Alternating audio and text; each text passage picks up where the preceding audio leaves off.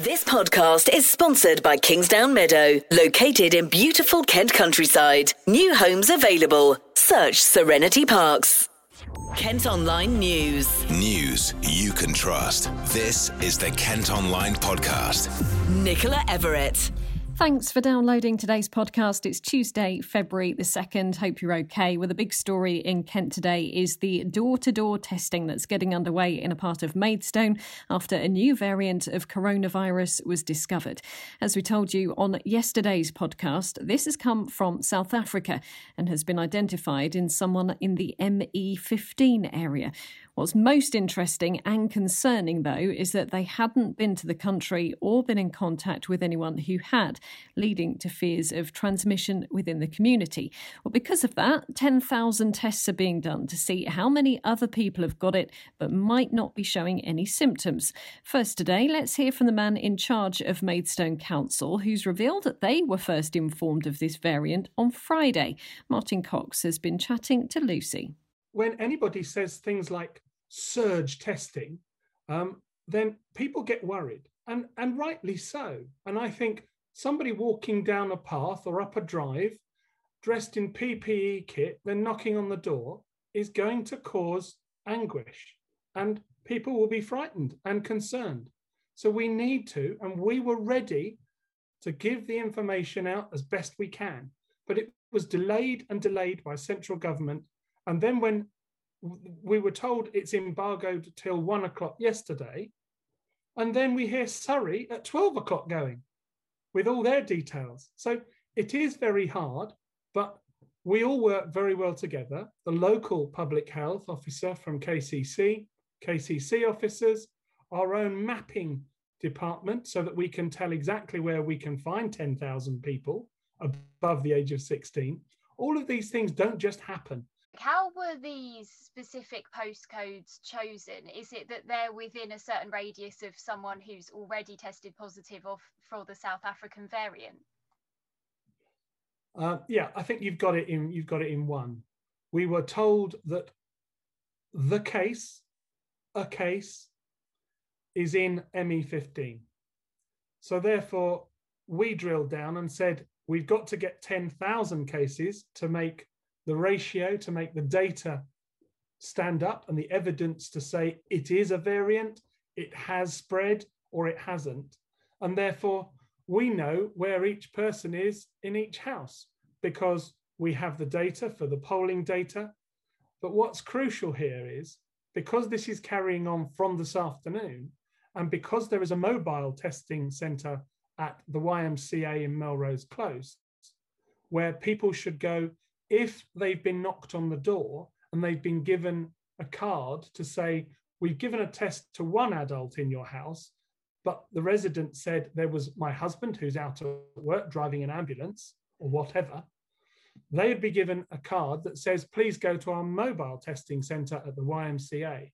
But that location is also there to allow for people to drop off their sample if they weren't able to do it within the hour when people will return to collect the samples, and for people who are referred to that test centre, if they're referred. But I stress, and I can't underline it enough in highlighter pen, this is not the whole of ME15. You should go about your business if it is safe to do so, and you are not expected to turn up at the mobile test centre to just have a test because we need to control where the tests are coming from. At kentonline.co.uk, we've got details of every postcode where the tests will be delivered. Once they're dropped off, the idea is that you do the test and they'll be collected an hour or so later. A facility has also opened at the YMCA in Melrose Close for anyone who wasn't in when the tests were dropped off. Now, within the ME15 area where people are being tested is Tiger Primary School, which, like all others, remains open to children of key workers. We've caught up today with head teacher Hayley King, who admits yesterday's announcement on the new variant did cause some concern. So there was a little bit of panic, and we had quite a few bits of communication from staff and parents who were asking about, you know, what was going to happen today. And at that point, we didn't know a lot ourselves. We only knew what um, had been announced on the news. So um, I, I imagine last night there was quite a bit of panic. Today, it's very quiet. It's very quiet today. So if you had fewer children coming in, um, the children of key workers who obviously can still come into class, um, have there been fewer of them today compared to previous days? Yeah, absolutely. We normally have around um, 62 children in each day, and today we've got eight. Wow, that's a that's a big reduction then. Do you think it sort of it scared people into thinking, oh, I'm not going to send my children in if we're in a dangerous area? Um, I think possibly, and I think a lot of people aren't sure whether they should be at home themselves, whether they should have gone to work, um, whether they needed to be in to have the test, or whether they could do the test when they got in from work. So I think people have probably played it safe and have stayed in. And I think you know, we've now got a list of all the postcodes that are being tested, but that list didn't come out. Well, we didn't get it until this morning. And I know lots of our parents won't have seen that. And I think there are people who may think they're going to get the test and actually may not get the test because they're not in actually the, the targeted postcode itself. So I think that's caused some confusion for the for the families as well. So I think they have decided to to play it safe and keep keep home today. Now it's been suggested it could take several days to complete the testing. Police, Kent Fire and Rescue and volunteer groups have been drafted in to help deliver the tests. Our colleagues from KMTV have been chatting to Stuart Baird from Kent Search and Rescue and first Andrew Scott Clark who's in charge of public health in Kent. So let's just get this in perspective. We've had a single case we're, we're fairly well convinced that the case has not spread the virus on to anybody else. But what we don't know is how uh, the, the person in, in question got the virus, and that's why we're, we're concerned. Uh, and we need to know what's going on locally. Uh, but we should be reassured that this is a single case that we know of, that we have halted spread uh, in the local community. I mean, given everybody is in lockdown at the moment, we're hoping there's a high probability of, of the majority of people being at home. Um, it's up to them. It's not a mandatory test, but we'll be offering the test to everybody over the next three or four days uh, and hoping to get a sample of 10,000. Now, just to make it clear, there's no suggestion this new variant causes more serious illness. However, it does appear to be more contagious. Finally, today, you can hear from Professor Martin Michaelis from the University of Kent. He's a virologist and says we're now at a very crucial time and must not get COVID complacent as more and more vaccination centres open up. He also chats about the risks of new variants to Ish.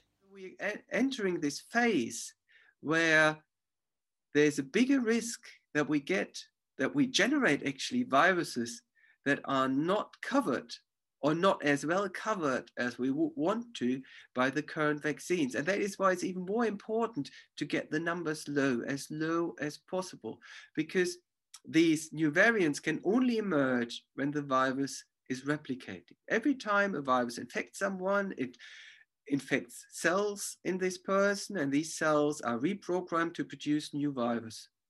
Um, and with every round of virus replication, there are mistakes, there are mutations in the virus genome, and these mutations can give rise to these new variants that we are worried about.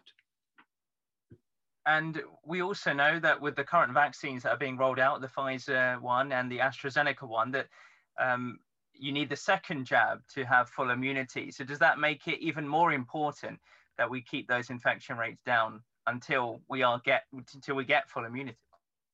Oh yeah, of course. So so there are there apparently there is, and it, it, very much looks like now when you look into the data as if there's already protection after the first jab.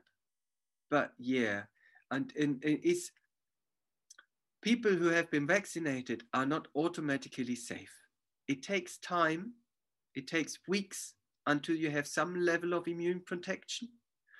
And then it takes even longer and a second jab until you have the high protection that we know from the clinical trials. And everything in between, if you have partial protection, that may already be enough for you though so that when you are infected that you don't have to go to hospital what is great actually i personally always think that as long as a vaccine keeps me out of hospital is great and i'm happy but we have to keep in mind that if you have this partial protection, again, we're coming back to this selection pressure problem. Yeah, ideally you want to have no virus spread, no virus replication, because then you don't have new variants. So, so people must be careful because they may not be as protected as they may think, and they may contribute to what I've said before to this a, generation of new, more dangerous variants. The latest vaccine site to open up today is at the Woodville in Gravesend. As we told you yesterday, one will start operating at the Angel Centre in Tonbridge next week. And sadly, more very sobering figures on COVID deaths in Kent. 1,330 people died with the virus in the county in January. That's a third of all COVID related deaths in the county since the start of the pandemic. And don't forget to keep up to date on the story of door to door testing and any other COVID related developments throughout the day, do head to kentonline.co.uk. The Kent Online Podcast with Serenity Parks. Some other top stories now and a daughter who stole £90,000 from her sick dad after selling his Kent home to pay for his care has been jailed. Fiona Dorman had control of her 83 year old father's finances, but spent the money on clothes, luxury hotels, and jewellery. The 37 year old from Drove Road in Brighton has been locked up for two and a half years. A man's appeared in court after a suspected arson attack at a Folkestone military barracks housing asylum seekers. 14 people were arrested following the blaze at Napier Barracks on Friday. A 31 year old is due back at Crown Court next month, and another 13 men have been released on bail. A Kent beekeeper who's trying to bring 15 million bees into the UK says he's been told they could be seized and destroyed because of post Brexit laws. Patrick Murfitt runs a business near Canterbury and imports baby bees from Italy every year. Well, he's been trying to bring them in through Northern Ireland to get around the new rules. The government say they are aware of the issue and guidance will be issued as soon as possible. Vehicles could continue to be banned from Swale's town centres until 2022 in a bid to protect shoppers. In June, the local authority stopped any access to high streets in Sheerness, Sittingbourne, and Faversham to make them safer as people returned to stores after the first lockdown. Well, now the council has decided to extend the road closures and is considering launching a consultation for permanent traffic restrictions. And as part of Children's Mental Health Week, we've been looking at ways to improve young people's emotional well-being. The pandemic has made things particularly challenging over the last year, and at Kent Online, we've got some tips for families including things like using emojis to explain moods, monitoring screen time, and trying to eat healthily. And on tomorrow's podcast, we'll be hearing from CJ from Tunbridge, who's been chatting about how young people have been affected by lockdown. Kent Online Sport. Football and Gillingham signed a new midfielder on transfer deadline day. James Morton is joining the club on loan from Bristol City for the rest of the season. Gills' forwards Jordan Graham and John Akinde are staying at Priestfield despite interest from other teams. The Gills are back in action against Lincoln City on Friday. Well, that's all for today. Thanks ever so much for listening. Don't forget you can subscribe to the IM News app, and that will give you access to all KM Group newspapers. Just head to subsaver.co.uk. News you can trust. This is the Kent Online Podcast. This podcast is sponsored by Kingsdown Meadow, located in beautiful Kent countryside. New homes available. Search Serenity Parks.